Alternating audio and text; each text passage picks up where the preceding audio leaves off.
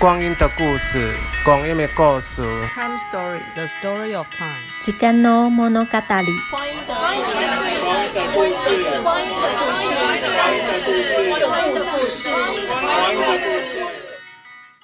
嗨，各位听众朋友，大家好，欢迎大家收听我们由热线同志咨询热线老同小组我们负责的 Podcast《光阴的故事》。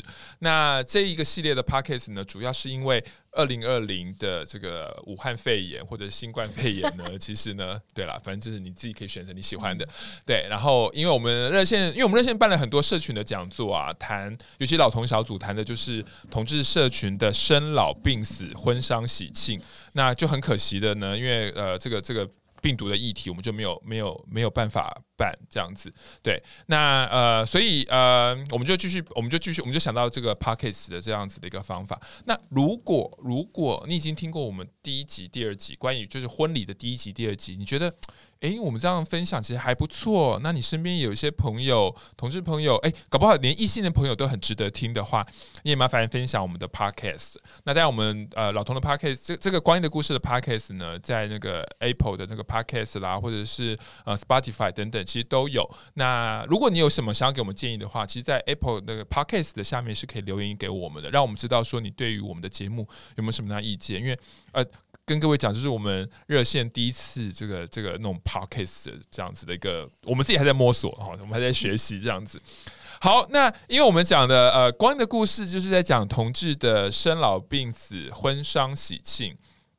那我们第一季的这个节目呢，我们的其中有一个单元就是在讲同志的婚礼嘛。那二零一九年的五月十七号当天，对哦，当天好几就是一两万人在这个这个哇四万吗？哦四万哦 四万人。对，好，四万人，反我不知道，反正很多人对。那那大家在呃立法院旁边，我们一起就是见证了台湾通过了这个呃七四八的这个法案，这样子。虽然还不是一个平等的法案，虽然之后我们还要做很多很多的努力，但是真的就在过去的这呃快一年来，已经有三千对同志结婚，那其中有。呃，两千对是女同志伴侣，一千对是男同志伴侣，所以真的女同志比较爱结婚啦，真的。真的 OK，因为呃，那男同志可能有一些议题，觉得结婚可能还是要慎思，对，不方便，深思熟虑这样。好，那我们在第一集呢，我们是其实呃是来聊说，哎。为什么想结婚？第二集呢，我们在谈这个筹备婚礼的一些点点滴滴哦，这个呃辛酸谈这样子辛苦的部分。哦，那这一集呢，其实真的大家好好听了，对，为什么呢？因为这个这个我我自己主持过，大概无论异性恋、同性恋、同志的婚礼，大概已经。八九场了吧？每次讲这个议题，大家真的都可以讲一天一夜，对，而且就是直接喝酒买醉这样子。这个就是宾客名单，嗯，对，宾客名单哈。那在宾客名单呢，还有另外一个议题，其实就是双方家长，对，因为讲跟跟听众朋友，如果你是同志，你想结婚，结婚这件事情呢，你是不可能不让你父母知道的，对，因为呢，这个。这个呃什么呃户籍成本啦等等的资料，其实你的父母还是会知道你结婚。那台湾人呢，这这个名字呢很难，就是很难不看出是男是女嘛，对对对，好，OK。所以呃婚礼一定会牵扯到父母，所以我们今天呢就要来谈这个这个婚礼的这个筹备名单跟父母的部分。那除了我，我是台湾同志咨询热线的社工，我是呃志伟。那我们另外一位主持人，我们请他自我介绍一下。Hello，大家好，我是乔伊，我是热线老同小组的义工，对，而且也是已婚妇女。没错，小呃乔伊也是在去年二零一九年的时候就结婚了，对对对。好，那你知道上一集他去俄罗斯看极光哦，如果你没有听到那一集，赶快回第二集去听一下。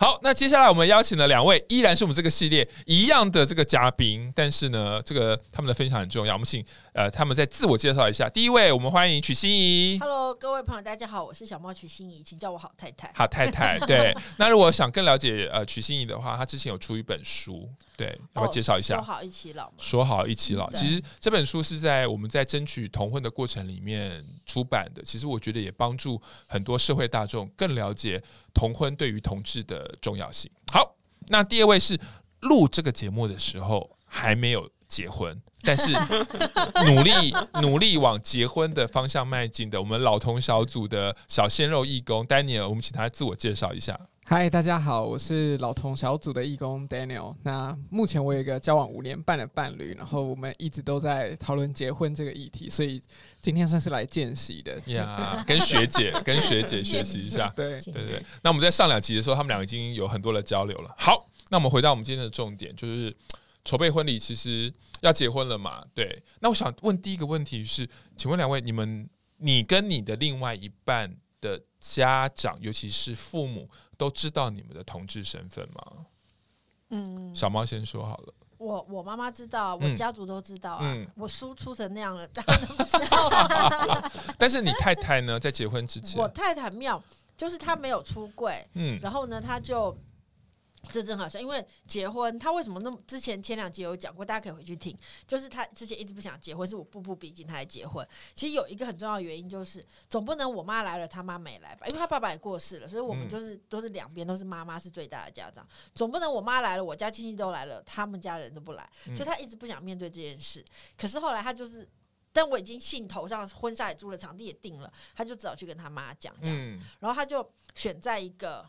他其实他弟弟们什么都知道了，呃，然后因为那他不肯跟他妹妹 out，就他妹妹来我们家的时候，我就送他妹本书好一起了，里面有我跟他的照片。我说：“嘿，慧娟送你一本书哦。”然后他脸就很臭，嗯，耶，yeah, 所以我就逼他跟至少他妹妹们要知道嘛。然后呢，他跟他妈妈讲是他们去家族旅行，然后他还跟他阿公先那个。沙盘推演，因为阿公知道，就沙盘推演一下。然后阿公认为妈妈不知道，弟弟认为妈妈知道，所以他就觉得非常的 confused。所以他在呃家族旅行的时候就跟他妈说：“诶、欸，哎妈，迄个你十月六号吼，黑刚好阿麦白代志，我有代机哦。”然后他妈妈就说：“啊，什么代机？”然后他就说。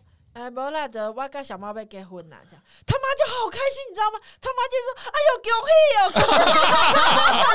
他妈就，而且他马上打电话给我，他妈就说：“哎呦，恭喜哦！”所以，所以其实你们你们之前就有碰面，跟妈妈就有碰面。我们我常常去他家玩，所以就很熟。可是因为不知道关系，他妈妈会做烧酒鸡给我吃，这样。所以他妈就说恭喜，而且最最有趣的是。我妈一直认为我要出嫁，因为我的 partner 比较男性，比较阳刚，对，比较阳刚一点点，对，对嗯、所以我妈一直认为我要出嫁。我妈在我结婚那天还说，我女儿要出嫁了，我好舍不得。我就说妈，我没有要出嫁的意思。可是他妈妈就打电话跟我说：“哎呦，恭喜哦，啊，你我有给接新妇呢，这样就很可爱，我就变成新妇了。哦，真的很可爱。他妈就一直逼我叫他妈妈，你知道我那关有多难过吗？嗯，跟跟大家讲一下，因为我们同志咨询热线也有做那个同志父母的支持团体，我们热线有很多的义工，其实就是同志父母，他们小孩是同志，然后呢，在同婚的那个过程里面，其实很多爸爸妈妈很大的 confuse 是我儿子。如果跟男人结婚，我到底是公公婆婆还是岳父岳母？你知道这个对很多的爸，对传统的父，他们可以完全可以接受小孩是同志，可是他们找不到一个身份定位，地位就是我到底是什么？因为你知道，在传统的这个台湾的这个长辈里面，我是什么身份很重要。我是公公婆婆，跟我是岳父岳母，其实是不同的互动。哎，对，可是我觉得。同志，我们就不是那一套，啊、所以所以我觉得七四八没有规定有姻亲这件事情，其实对我们来讲是很好的。对，可是可是我也觉得说，其 实其实父母也知道，可是对他们来讲、嗯、啊，就是大外跟我的儿子结婚呐、啊，阿姨到底上面的，就是做爸爸妈妈就好了。我记得之前看过《公视谁来晚餐》有一集，那时候其实他们真的有提到，就是说，呃，因为就是两个女同志，然后他、嗯、那他们也有生小孩，嗯，对，然后那其中一个他就说。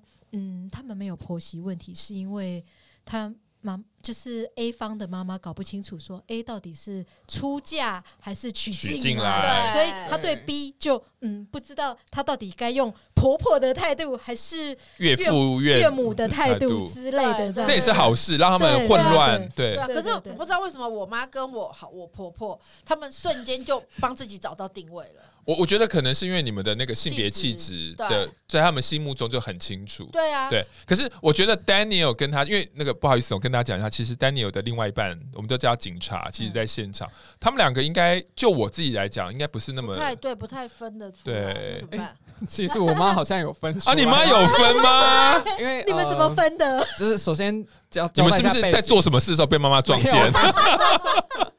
就是因为我的另一半其实呃跟我妈算是见过蛮多次面，是。也一起出国玩，嗯。然后我妈也知道我们会结婚，嗯。嗯，然后但我在家里是剩下我爸爸还不知道，嗯。但其实我们都觉得他应该知道。那我妈有时候会跟我我我跟我妈聊到结婚的话题的时候，她会不小心脱口而出说：“哎、那你要娶她。哦？”然后还还会停顿一下，嗯、那那那你们要结婚？会改口，就他他真的 confuse，他不知道用哪一个动词动词就是娶还是对嫁还是嫁，但是因为我是他儿子，所以他会自动带入，就是我是要娶这个人回来，所以他就会啊自动带入那个婆婆的角角色而且可能是因为都是男生，所以他会对。觉得是娶。娶嗯，对。对，对，而且我有问我妈，因为我婆婆不是叫我叫她妈，我连嗯。叫阿木都不行这样。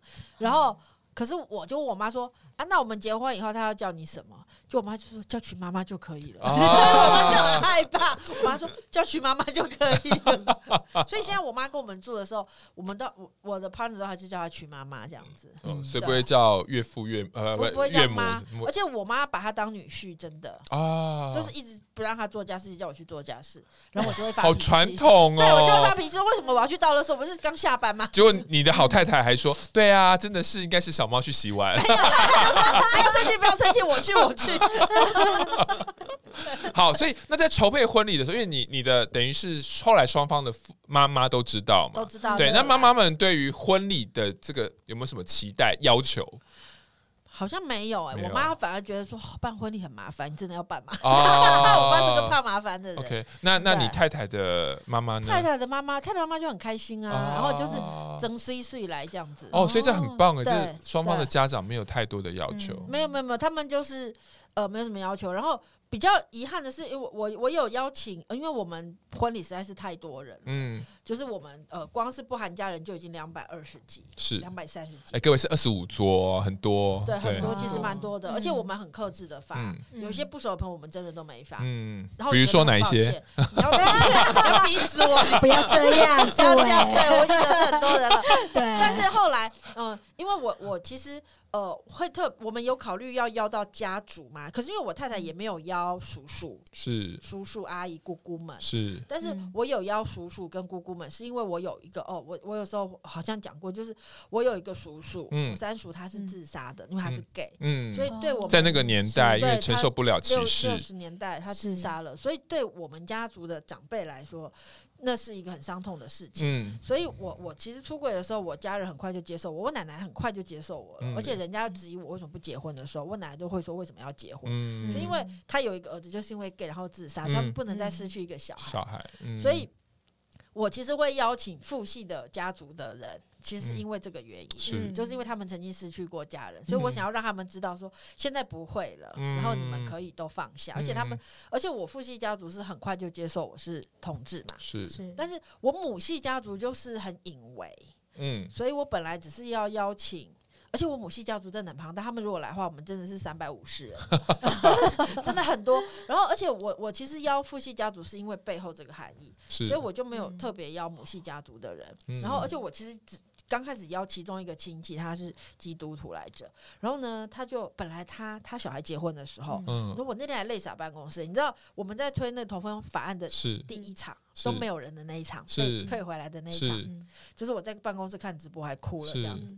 然后后来那天我阿姨就正好一直问我说要不要去参加她儿子的婚礼，嗯。然后我就就你知道气头上，我就跟她说，呃，你的小孩可以结婚，然后你一直要我去参加，那难道我结婚你会来吗？嗯。就我阿姨还说你结婚我一定会第一个给你拥抱，我一定会参加。啊。所以我就很感动，因为我是他带大的嘛，所以我就邀他，就他竟然不来，他给我找一个借口。我婚宴办在十月六号，他跟我说他要什么，呃，他们的小组要讨论圣诞节的晚会，所以他那天不能来。哇，这根本就是借口，啊一听就是借口，我快气死了。哦所以，可是你知道，我邀请第一组就受挫，就受我就在想说，那接下来我也没有跟他们 out，我也不确定他们来会不会开心。嗯然后，而且我会想到，是我妈是第一个要去面对她的，那是她的家人。嗯所以我想说，那问题不就变得很复杂？嗯是父母出柜的意思，嗯对对，嗯所以后来我就没有邀他们，嗯所以是事后可是没想到婚礼会办得这么好玩，就我，我太太也非常后悔，她没有邀她的叔叔伯伯们一起来。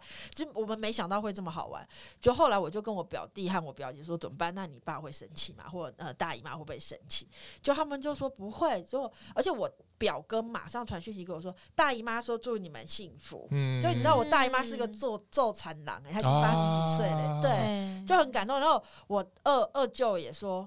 要恭喜他们这样子，OK，对，嗯、所以就没有邀请那么多，但是呃，我觉得重要的家族成员是有邀请的，嗯，然后也有受挫的部分这样子，嗯、受挫的部分是没有受挫，就是我那个阿姨不来、啊，哦、阿姨不来，后来他有让他女儿来这样子，哦对可是我觉得其实是不一样的，而且你那一听就是借口，嗯、很难过，对啊，就就是还蛮生气的，嗯，对对对对对。好，那如果问 Daniel 喽，那你们、嗯。双方的，如果你要办个婚，很难，你们要想清楚。对啊，但我们有点把它过度简化，就是在小猫还没有分享之前，我们没有想那么多。就是呃，首先我自己在家里，就是呃，只有跟妈妈出柜，所以爸爸还不知道。那我第一次就当然知道，嗯，所以我就想说，那到时候结婚，我还是会邀请我的。爸妈，然后跟我弟，就这三个人就好，因为呃，我不想再让我爸妈承受他们要出柜的那种，对对对，压力。对对对对，那我爸的话就是靠我妈去说服他，这是我的策略。是，那我的另一半就比较麻烦，因为他还没有跟家里出柜，然后他也有一个弟弟跟一个妹妹，都还年纪很小，嗯，所以我们就。呃，有一次我就想到这个问题，然后我就很小心翼翼的问他说：“嗯、那如果我们真的结婚的话，你要怎么处理你的爸妈？”嗯、他就说：“嗯、呃，他应该还是会选择就跟他的爸妈说，因为他希望可以获得他爸妈的祝福，所以还是会邀请他们来。嗯，但我在想，应该就是除了爸妈以外，亲戚我们应该就不会再再邀请，因为我们也是想要办一个好玩的婚礼，然后我们就觉得。”长辈应该不太适合 来红红酒喝到饱的场合，对对对对，OK。我们那时候也是这样想，就是我们就是很不传统这样，对，而且我们还做了一个小小的呃安排，嗯，就是呃传统的婚宴不都是呃长辈会打金子给。给小孩嘛，嗯、可是我们反过来，其实我跟我太太一人打了一条链子送给我们的妈妈，因为我们要感谢他们把我们养这么大，而且因为我们家比较像单亲，嗯、因为我爸爸在我高中就过世了嘛，所以我妈妈很辛苦。嗯、然后呃，我太太的妈妈也是承担家庭很辛苦，所以我们其实就打了两条金子送给她。嗯、而且你知道这当中还有一个微妙哦，我妈喜欢秀气的花，她妈妈喜欢大气的花，可是这两条链子长相不能差太多，嗯、不能说哦，你几条卡多条，我几条奶卡谁条。所以你知道我们在金子店讨论的不是造型而已，是那这两条放在一起会不会落差很大？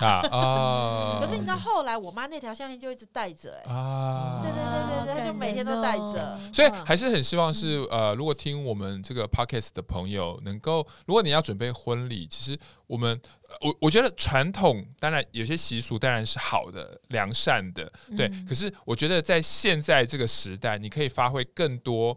这个创意让一些传统的习俗能够去翻转，让它变得更体贴，或是现在的社会的状况。因为我们为什么会有那个打金子的念头？是因为呃，我们除了讨厌爸爸把女儿牵到红毯交给另外一个男人的概念之外，我另外一个非常痛恨的。个个那个异性恋婚礼的流程，就是女儿要拜别父母这件事情，我不懂为什么女儿结婚要拜别父母，我还是我妈女儿。对啊，就你要身为女性主义者，这样就不 OK。我我没有，所以我们就很讨厌娶跟嫁这两个字。对啊，因为娶的话是你把一个女生娶到自己的家里来，然后嫁是女生嫁到夫家去，所以通常我们都会讲结婚，就不会不会特别去区分说谁娶谁谁嫁谁，而是我跟谁结婚了这样子。嗯，我我我要讲一下。下我们家发生过的事情，嗯、就是呢，几年前我小表姐要结婚了。那我小表姐也是一个，呃，她跟我姐夫应该都算高知识分子，也也比较有受性别这个平等的这个影响。所以结婚之前，我们就家家家族就有开会，就说哦，那我们家也就没有拜别父母，因为我小表姐也觉得说。哪有拜 拜别父母？我就是我们家的女儿，对啊，而且我就是想回家，谁拜别？我爸妈，我还要吃我爸 我妈妈煮的饭，这样子，所以没有。可是当然，我们就是核心，比如说就是我们啊，那个我我姑姑姑丈啦，表哥什么，就核心家人都沟通过了。就当天我记得印象很深刻，我表姐就从楼上走下来。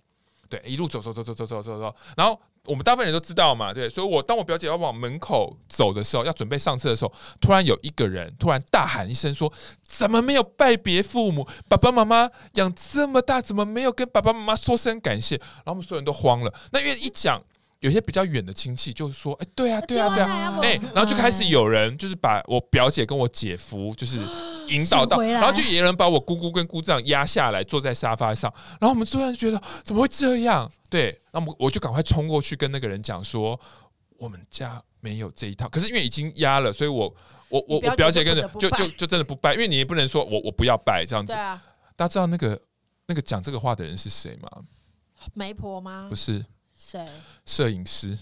我跟你讲，因为摄影师要取景，对他要取景，他就给我们擅自主张，跟我们讲一下，他就要取一个就是四个人觉得感对就会哭的画面。我靠！然后我因为我就冲过，第一时间就冲，因为冲过去跟那摄影师，摄影师就发现自己。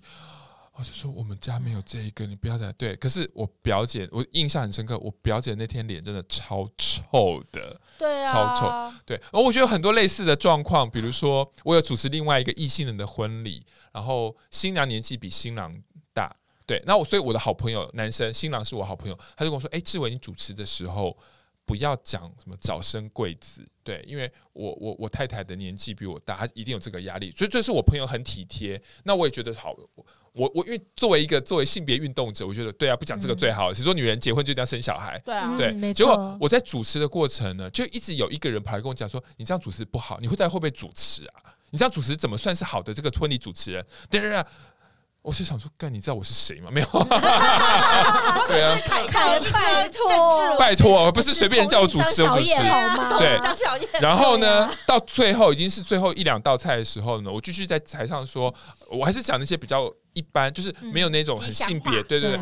结果呢，这个人竟然冲上台抱麦克，他就直接讲说：“你不会主持啊。”你下去，我来主持，那就开始讲说，哎呀，我们今天一定要祝这个什么呃早生贵子啊，什么子孙满堂。然后我就我就亲眼看到我朋友冲出来，然后看着台上，对，然后我因为就是就真的很突然嘛，所以我就我就跟那个抢麦克风说不好意思，麻烦你下去，对。然后后来就有人说新娘在后面哭了，对啊。但你知道那个抢麦克风的是谁吗？阿姨吗？餐厅的经理。哦，这些人真的多、欸。你真的是，我那次觉得，你真的防不胜防哎、欸！你以为你都已经答，因为我我们、嗯、我们都有跟一些人讲说，我们这个婚礼是怎么样，不要讲那些。没想到一个是摄影师，一个是餐厅的。对我，我朋友后来气到，就是就要求他们负责，因为哪一个婚礼？倒数第二道菜的时候，新娘在后面哭，因为餐厅经理这样子。对啊，那经理是有病，还有我们就看起来比较凶嘛。我的婚礼都没有人敢这样。对，所以，所以我我我我我自己真的觉得，当然我知道那个那个那个那个那个餐厅的经理后来就说，就是要让爸爸妈妈开心，对。爸爸妈妈一定知道他大很多岁，所以爸爸妈妈关你屁事，你知道个屁呀！对啊，哎，真的是哈。好，所以我们第一个部分是谈到筹备婚礼的时候，双方家长。哎，那接下来我们的第二个部分，其实也是无论异性恋、双性恋、同性恋，所有人结婚呢都遇到很困难问题，叫做宾客名单。要请谁？不要请谁？谁跟谁要坐在一起？比如说，我刚刚就算过了，这简直就是悲剧。小猫跟他的好太太。他们两个人呢，都是文化界、妇运界、同志运动界的这个算是蛮重要的这个讲得出台面上的人，所以我相信他们两个加起来的朋友呢，绝对是超过一千个。结果他们竟然只请了两百五十个人。那另外七万七百五十个人怎么办？得罪蛮多人的。对，所以这个宾客名单当初你们怎么谈的？没有没有呃，我们怎么谈的？我们就会留说他觉得一定要请的人，然后我觉得一定要请的人。好，所以他觉得一定要请的人，跟你觉得一定要请人，第第一轮是加起来是多少人？三四吧。那还是又不含家人，对，三三不含家人，不含家人，对。好，那接下来要怎么删这些人？没有，就是有一些朋友其实会很尴尬，就是你你跟他好像也还不错，但是要邀请嘛，因为就是我们没有，我们还是会收红包，因为我们不是很有钱的人。但我觉得大家就是一起来一个 party 这样子，所以呃，就是大家开心这样。然后嗯，可是所以就因为要收红包，所以有一些朋友就变得不好意思发。比如说他的婚礼，我们可能没去。不过你知道，因为同同婚在台湾过，你知道我年轻时候很瘦很漂亮，好不好？所以现在现在就变成有一些朋友的婚礼，我们本来就是不可能再去参加了嘛。嗯，对，所以就是我们就会想说，同事一定要请有哪些人，然后、嗯、呃，同运界有一些好朋友一定会请，嗯、就是希望他们来，像克菲啊什么的。然后嗯。呃还有呃，平常在往来上很亲近的朋友，嗯，然后一起看棒球的朋友，一起米包总的朋友，嗯，就是这样算一算，一起运动的，一起运动的 朋友，对对对对，朋友，对对对对。然后有很多人会主动说，我一定要参加，那你就会说，好好好好好，这样子，对对对。那有些人很热情，一直说要来参加，但其实你真的只有见过他一次，就找不好意思说，嗯，假装忘记这样子。嗯，那这些名单里面。你自己在安排上有没有什么美美嘎嘎？也可以跟我们朋友讲一下，因为因为那个那个呃小猫跟他太太的婚礼比较不是圆桌式的啦，因为他们的场地比较是呃餐，我们就是傻瓜，你知道，我们以为因为那边那个。那个场地一桌是六个人，嗯、我们以为一桌六个人比较好排，因为一桌十个人难排，一桌六个人才难排，不熟的人塞不进来，对，所以你知道那个很难排。可是后来我们还是就是想办法把它排出来，排出来之后，我们发现一切都是多虑的，因为我们那个场地是非常流动的，所以有时候大家根本就没有在自己的位置。有一桌，比如说只能坐八个，他坐了十几个，因为大家都是朋友要一起坐。嗯、然后有一些就是，但是跑来跑去，跑来跑去，跑来跑去，像同学会有，有几桌从头到尾都是空的，因为他们都跑到。跑到别桌去了，对，他们都跑到别桌去了。然后呢，我们选那场地很酷，就是它其实是呃中间有一个呃，有点像罗马竞技场，对，中间就是舞台，对，剧场式。对，那中间有一个很大的走道，所以你知道，我就知道有些人 A 跟 B 是不能见面的，但是 A 跟 B 同时都会出现在婚礼，所以就让他们一个在海，就是你知道以台九线来，以那个我们花莲来讲的话，一个山线，一个海线，对，一个就是。那个线跨过去，一边是海岸山脉，一边是中央山脉，他们就绝对不会见到，嗯、就是非常巧妙的安排这样子。而且到婚礼前一天，还是会有人跟你说，我不想跟谁做。我可以不要跟谁做嘛？哇类似像这样，那你就会想说，好哦，那就来排一下哦，这样子。对，嗯、有些人就想说，哼，你现在才跟我讲，我早就知道了。到最后就是你对你的人际网的掌握够不够深刻？嗯，你知不知道谁跟谁是绝对不见面的这样子？嗯，但他们又同时会来。嗯，对，所以就还蛮蛮好笑的。嗯，那你不要跟大家讲一下，你有没有什么特别的？桌，因为你其实有分桌嘛。嗯，对，对我们有特别一个，有没有特别的一桌是你觉得？我们其实分桌，呃，其实那个场地是这样子的，就是呃，它是它总共有三层，所以第一层就是呃右边这边全部都是家人，可是左边这一桌第一排，因为我们觉得一楼是最好的，嗯，我们一楼视野最好。做同运的朋友，就是妇女新知热线、婚姻大平台，还有我们之间，因为我们之间的人也有来，这样，所以就是我们之间是台湾最早的同志团，第一个同志团非常厉害。我们之间三十年前了，对对，就是我们之间的人有来，然后呃，还有以前我们在呃台大呃就是在女研社全女联的朋友也有来，这样，所以就是让做同，因为我觉得我们可以那场婚礼，我们其实还想赋予一个意义，是感谢那些做同运的朋友们，我们才可以结婚嘛，是。所以我们就特别把一楼最好的位置全部都让给做同运的朋友。第一排就是第一桌就是新知的新知的幼委员他们，新知的朋友这样。嗯，所以当天其实其实我觉得还好是志伟主持，你都认识这些人，我压力很大，都知道这些人的脉络。不过不过我还是一样，我觉得呃，同志的婚礼其实已经打破一些异性恋的。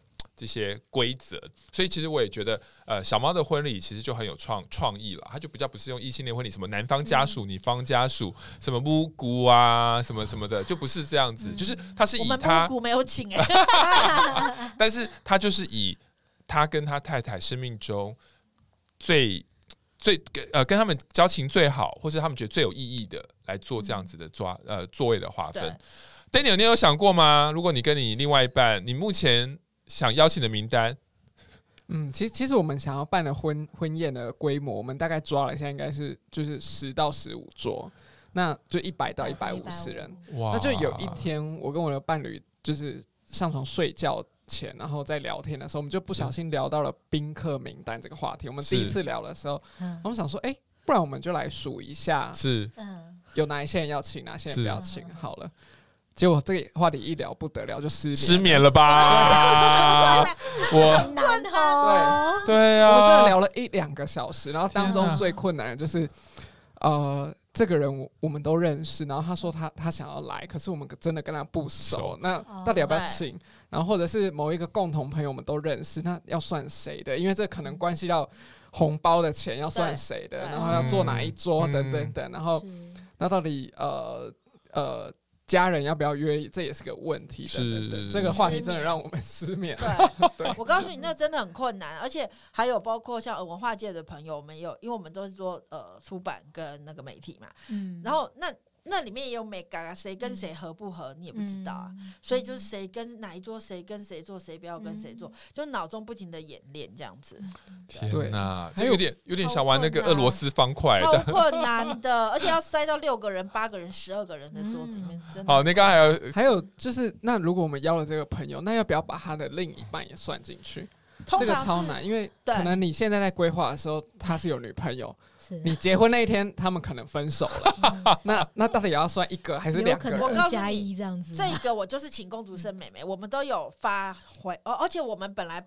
本来我不打算做的事情，很多都还是做了。比如说洗衣帖，因为有些人真的需要洗衣帖。嗯，可是为什么？为什么需要洗衣帖？好像有些如果是公司，我们公司有包红包给我，哎，是，你是拿喜帖，拿喜帖去包，对对对。然后还有一些福委会就是要看喜帖，还有长辈，长辈是一定要喜帖的。嗯，礼数到，对礼数到，所以需要实体的喜帖。对，我们就真的做了喜帖，这样。因为现在喜帖也有分实体版跟那个电子版。我们理论上是用电子表单来处理这件事情，而且我把我请了一个攻读生。我开放权限给他，所以他会帮我 confirm 所有的人。会，但是老一辈还是希望收到实体的喜帖。对对对对对，老一辈就后来喜帖根本没寄到，但长辈还是来了，因为打电话啦，就说哎，姑姑没收到，怎么可以呢？什么就对，可是就是就是。确认名单非常的重要，就是一个礼拜前你就请工读生妹妹去确认说，呃，谁会来，谁不会来，那我们就会知道说一个人还是两个人，因为我们那个表单是就 Google 表单嘛，你都可以写稀办或不稀办这样子，嗯、这样你就可以省下非常多，就是比较环保。嗯，而且你不用多开桌，你那个呃，在没有，就是你不用寄寄寄喜帖，很浪费啊。而且有些人就会花很多钱去做喜帖，什么喜帖一张五十块，或喜帖一张一百块那类。我真真心觉得不用，谁会在意你的喜帖？就像谁会在意新娘的第二套礼服？是对，我从来没有留过任何一张喜帖，真的。所以我们就是。我挑了我喜欢啊！你会，我不会 留，我不会耶，真的这么漂亮的会留吧？我会留，不会，不会，我会留，然后我会留谢卡，就是那个他们拍的那个婚纱那种小。哦，谢卡我我会留，就是喜帖跟谢卡我都会留。因为大部分的喜帖设计的好无聊，就是套版啊。哦，对啊，因为我有收，因为我很多做出版朋友，我有收过真的非常精致的喜帖。那还留着吗？珍珠光没有。好，OK，好，那我 跟你讲，珍珠光的朋友，不要这样。对，所以就是。你一定要先 confirm，你才会知道说他会不会喜欢。哦，嗯。不过虽然有点岔题，但是我真的参加婚礼，无论谁，我都会去翻他们在那个入口处哦，都会留。哎、欸，我我我个人反而觉得特意去拍的，反而没有什么好看。我我我有遇过起码两三对的朋友，他们真的是精心挑他们。交往，比如说我我有我有一对异性的朋友，他们交往九年，嗯、所以他们交往的时候其实已经有数位相机了，所以他们就是当天在门口，他们的那个相簿其实就是按照他们从还是对交往时期就，因为大部分这个照片是在 PO，就是这个很多对对对对对，可是他们他们说有些照片不适合给双方家长看，对，所以他们。就是有些就是尺度的议题啦，对对对对，就比较亲密的或什么的。哦，讲到这个，我们的婚宴也没有放成长的 PowerPoint。啊？为什么？为什么？为什么？因为因为我不就是一个写作人嘛，所以我那个其中一个婚礼总招就现在不跟我联络那个，他就一直说呃，我做的一定会很感人，他就一直叫我做这样子。然后我太太就一直非常讨厌这件事情。我太太最。就是婚礼到最后他已经答应了，可是有两件事情他是不做的。一件事情就是拍婚纱嘛，就是要拍婚纱就我带我家狗去拍就好，这是他丑话先说。第二个就是绝对不做 PowerPoint，嗯，因为他就会觉得干嘛呢？那么自恋谁在乎呢？所以我们就是把大家看那个 PowerPoint 的时间拿来，我们办了一个喝啤酒大赛，大家超嗨的。然后我们又办了一个抽奖，大家大家也超嗨的。然后我们请婚礼歌手，我们请万芳，所以大家根本没有。我想有万芳，其他都不用了啦。对，我们放什么放什么 PowerPoint，而且万芳还带还带。着我们跳恰恰呢，对对对，万芳那天唱三首歌，超感人的。对，所以我们没有做那个成长的泡泡，因为我太太就觉得说，那也太自恋，她不喜欢了，她是个非常非常低调的人，这样子。嗯嗯、所以 Daniel 有想过你们的婚礼要以什么取胜吗？我也在想，我们绝对不要有成长的 PowerPoint，因为我发现异性恋婚礼他们你不如放一些你在 Jack D 放的照片吧。哎，等等，来参加宾客的不是只有男同志，还有异性恋，还有女同志。好，你想，你想，你想放女同志 OK 哦，你可以办两场。好，你想，你想，你想放，不要有这个桥段，因为我们发现，就是好比说放男方的成长的照片的时候，女方的亲友根本不知道那是怎么一回事。男方跟女方，你们都是男方啊？没有，没有，我是说他哦，异性哦，恋，异性恋，对对对，所以。我觉得这个桥段一定要就我我个人不喜欢，是但是我反而很很希望有就是强捧花的桥段。强捧花，对，因为就我的想象就是围一群就是姐妹们，就是你的姐妹是是什么样的姐妹？生理男生理男性的姐妹，而且要分两个 part，就是生理男要来抢，还有跟生理女的要来抢。哦，对，这是这是一个很很快乐，给单身朋友一个祝福，一个祝福，对对对，OK，好，这个这个设计不错。对，我们是赋予它比较多运动的意义。嗯，对对对对对。而且刚刚讲说礼金的部分，对不对？我觉得非常的感动。我觉得我们的婚礼是一个受到非常多祝福的婚礼。嗯，我的意思是说，因为我们很早就办了嘛。我想，因为大家一直问，一直问，我觉得太烦，就先办完这样。然后我们除了在呃筹备的过程当中有被，比如说像呃表弟帮我们做场布，然后呃很多人帮我们就是无偿的帮我们做很多事情之外，其实呃我们收到很多很大包的红包。哇！就是我们真的收到很多。Daniel，赶快办。对啊，你知道我那天在，因为那个礼金部都要整理回来要算嘛。我那天一边算，然后就一边哭了。哦。就是没有想到他们会呃带着这么深重的的情谊来照顾你这样，但有很多其实是长辈，就是呃艺文圈的长辈是，但是大家真的都包的很大包，而且我就是我就是想说它是个 party，所以我就有 dress code，嗯，我的 dress code 就是花，嗯，你知道每一个人，而且我想我不知道彩虹，因为我觉得彩虹就是太多了，可是我希望花是因为我希望大家来是开心的，然后那现场就是充满了花，这样，就每一个人真的都很认真的准备耶，嗯，就是还有人戴着花花帽，人围了一圈花圈，然后有人穿了超花的衣服。作为主持人的时候，我特别要讲一下，因为我当天 我当天有特地去买了一个花。花的衬衫，可是我是买小碎花，嗯、所以呢，我我我也觉得当天可能大部分人喝醉了，起码有三个人看到我第一时间说。主持人怎么没有穿花的衣服？我说你靠近一点点看，是小碎花。对，是想要叫人家靠近你啦。没有没有没有，呃，不好意思，都是女生问我这个问题，就很要。其中有个就是你的那个啊总监嘛，总召总召，对，总监你怎么看近一点，看近一点。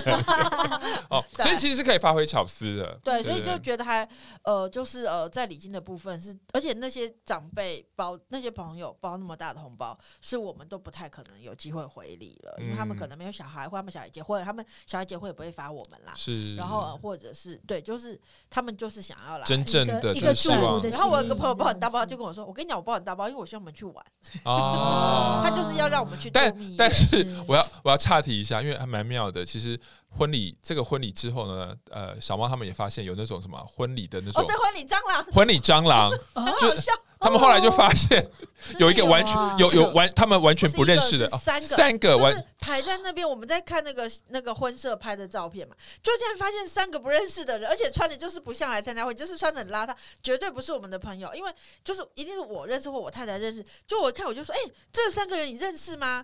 就不认识，哎，而且因为要 dress code 嘛，所以他们也不是，他们也不是，对，他们就进来，然后也不知道在哪里，然后就吃了，然后就走了，搞不好还打包呢。我是觉得无所谓，就是反正也吃不完，但是。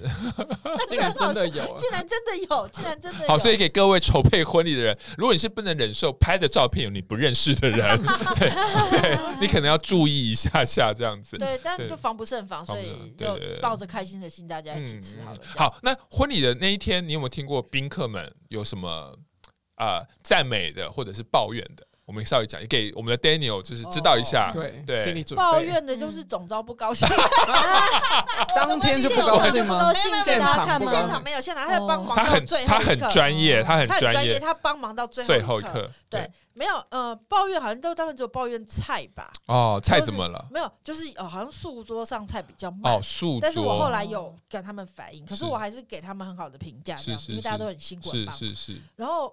抱怨的，好像也比较少。是，其实大家都蛮开心的，而且就是对大家都蛮开心，而且大家都哭得乱七八糟呀。其实我当天最感动的，应该可以讲嘛，就是王小弟老师。哦，小弟老师，对，我不知道大家知道不知道小弟老师？那那个小猫跟他太太有邀请小弟老师上台分享。对，那那。其实最特别是因为大家知道 dress code 是花嘛，所以小丽老师一上去的时候就是卡其裤跟白衬衫，嗯，所以我们那时候第一个想法，哎，那因为他又是长辈，德高望重，我们不能说什么长辈，对啊，没有穿花的这个 dress code 也不能讲什么，然后他就上来了，然后小丽老师自己讲说，哎。我今天好像看起来没有符合这个 dress code，结果呢，他就一转身，他就把他的白衬衫脱掉，他里面穿了一个蕾丝花的衬衫，一看就知道不是他平常会穿的，不是他的 style，对。然后他就说这是他另外一半黄黄黎明老师的衣服，他今天就是穿着黄黄黎明老师的衣服一起来参加小猫跟他另外一半的婚礼。我当连我就哭了，对，我们还蛮感动，因为我们也不知道这个桥，我们也不知道这个哦。小弟老师，呃，致辞是这样的，我们其实没有邀请太多长辈致辞，我们只有邀请呃有委员嘛，因为我们要送到捧花，然后我们还有邀请我的一个家人跟他的一个家人。那我的家人我就邀请我二叔，就瞿海源教授，嗯，然后因为他是支一直支持是很多社会运动嘛，而且很感人哦。曲老曲老师是跟他太太一起上台，诶，清唱了一首。呃，看你也去，非常感人。他们是上来唱这首歌，因为我本来跟我堂妹说，你跟你爸讲不要讲太长。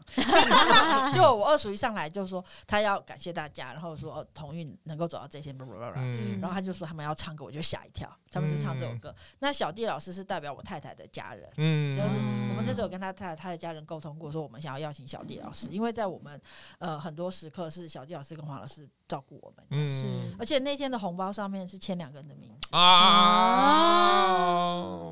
所以各位其实啊、呃，大家依然啊，我觉得每一场婚礼，只要作为新人的你们，可真的好好去思考说，你们人生中对你们最重要的是谁？然后这场婚礼，你们想要最感谢谁？你们要给谁祝福？啊，比如说 Daniel，他想要有两个那个丢那个什么捧花，捧花的，就是对。然后小猫找了他们生命中最重要的人，嗯、对。那其实我觉得。这个婚礼就非常有意义，其实我就觉得还蛮好，而且我们找的婚摄是拍说好一起老的婚摄，是他的时间正好都可以。然后他他讲的很好，他说他本来以为这是他拍的第一场同志婚礼，他本来以为他会看到什么不一样的东西。他说，可是我看的都一样，就是爱是一样的，慌张是一样的。然后依然有一个新人到现场，在在想说，我等一下要讲什么。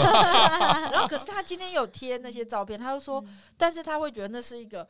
呃，很，我其实他讲，觉得他讲这段话讲的很好。他说他看到另外一个东西是，嗯、呃，大家都很愿意帮忙跟祝福。然后他说，有些人的婚礼只一，他说一场婚礼需要很多人的帮忙，嗯、但是有些人的婚礼需要好几百万人的帮忙。嗯、那这场婚礼就是好几百万人来帮忙。是啊。然后他就说，台湾有很多愿意帮忙的人。嗯。然后我就觉得还蛮感动的。嗯、对对，都是被祝福的感觉。在这边。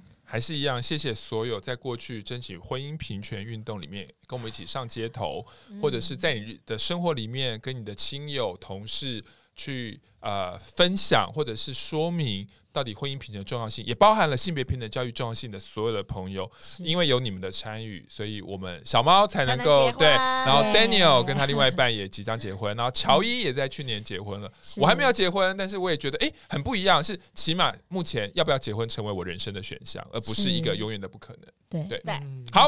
OK，所以我们今天节目就这边告一段落喽。那当然，你有任何的回馈，可以在那个呃 Apple 的这个呃 Podcast 下面留言给我们。当然，你也可以写寄 email 到同志咨询热线，我们的 email 上我们的网站就可以搜寻得到。那当然，你觉得我们这样的呃 Podcast 是蛮有意义的，也蛮也很期待你可以分享出去。好。那哦，当然，我我们的主持人，另外一主持人说，那当然，如果大家认同同志咨询热线的工作，你当然也可以捐款支持给我们。那可以上我们热线的网页，上面有捐款支持热线，那有很多的捐款的方法。对，那谢谢，也谢谢所有曾经无论用任何方法支持热线的朋友。那呃，无论无论无论你用什么方法支持我们，我们热线都还会继续为台湾的平权继续努力下去。好了。OK，那我们就谢谢。大家喽，拜拜，拜拜，拜拜。